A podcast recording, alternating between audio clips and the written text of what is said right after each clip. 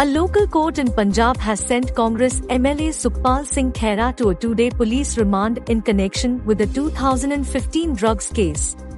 Police had sought a seven-day remand from the court. Khaira was arrested by Punjab police team from his Chandigarh residence on 28 September morning.